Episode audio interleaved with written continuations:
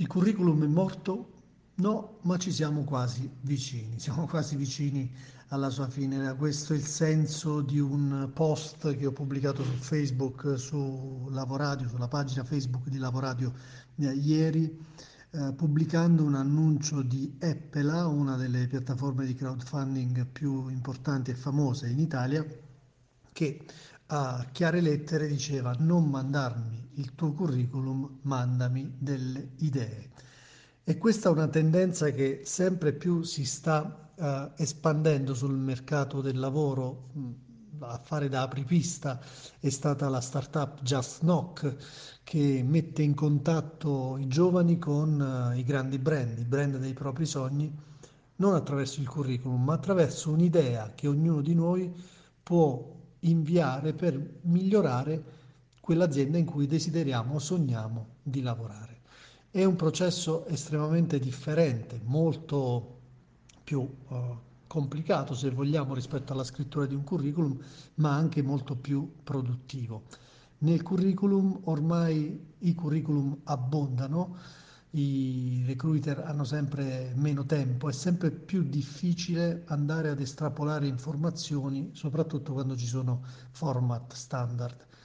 Mm, ciò che invece deve emergere per eh, risaltare agli occhi dell'imprenditore è qualcosa che noi possiamo andare a risolvere realmente. E lo sto verificando con una ragazza che mi ha chiesto uh, un aiuto perché è rimasta improvvisamente senza lavoro, ha un, un fitto di casa già pagato in una città e quindi mi chiedeva se potessi darle una mano e mi ha mandato il curriculum. Curriculum che ho letto e da, da cui si evince eh, che questa ragazza che io conosco bene è mh, una risorsa preziosa perché comunque è proattiva, partecipa eh, a cause sociali, di volontariato, è sempre eh, impegnata e, e, e appunto in movimento, ma oggi non basta che cosa eh, deve risaltare? Deve risaltare qualcosa che agli occhi dell'imprenditore faccia capire questa risorsa perché può essere preziosa per la mia azienda, che problema reale va a risolvere, che eh, valore aggiunto porta a, a uno dei miei settori aziendali, perché se io imprenditore non capisco chiaramente questo, ho veramente difficoltà. Devo fidarmi di una descrizione generica, di una, come dire, eh, parvenza di proattività, ma forse non basta. Allora l'esercizio da fare che consiglio a tutti è autoesplorarsi, andare dentro di sé e capire qual è il valore aggiunto che si può portare ad un'organizzazione. Per aiutarsi, se non si riesce a fare questa autoesplorazione, basta chiedere a chi vi è intorno, a precedenti datori di lavoro, ad amici, quali sono i valori reali che emergono oh, da parte vostra, da parte di chi eh, deve cercare un'occupazione e un lavoro.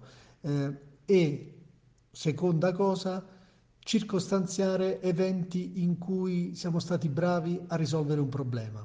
Abbiamo agevolato la chiusura di una trattativa, abbiamo favorito il dialogo magari eh, con un'azienda straniera perché noi siamo in possesso eh, di un inglese o di un'altra lingua, di un altro idioma fluente, insomma tutto ciò che può emergere, che può fare la differenza oggi sul mercato di lavoro al di là del curriculum. Il curriculum mandiamolo pure, ma resterà comunque un documento formale.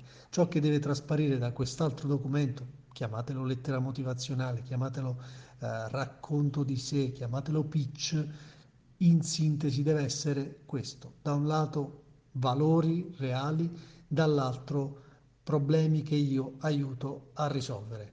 Eh, se facciamo questo accresciamo di molto la percentuale di occupabilità per noi. Grazie, buon lavoro e buona giornata. Eh, ci risentiamo in questa palestra delle Jobbing News domani.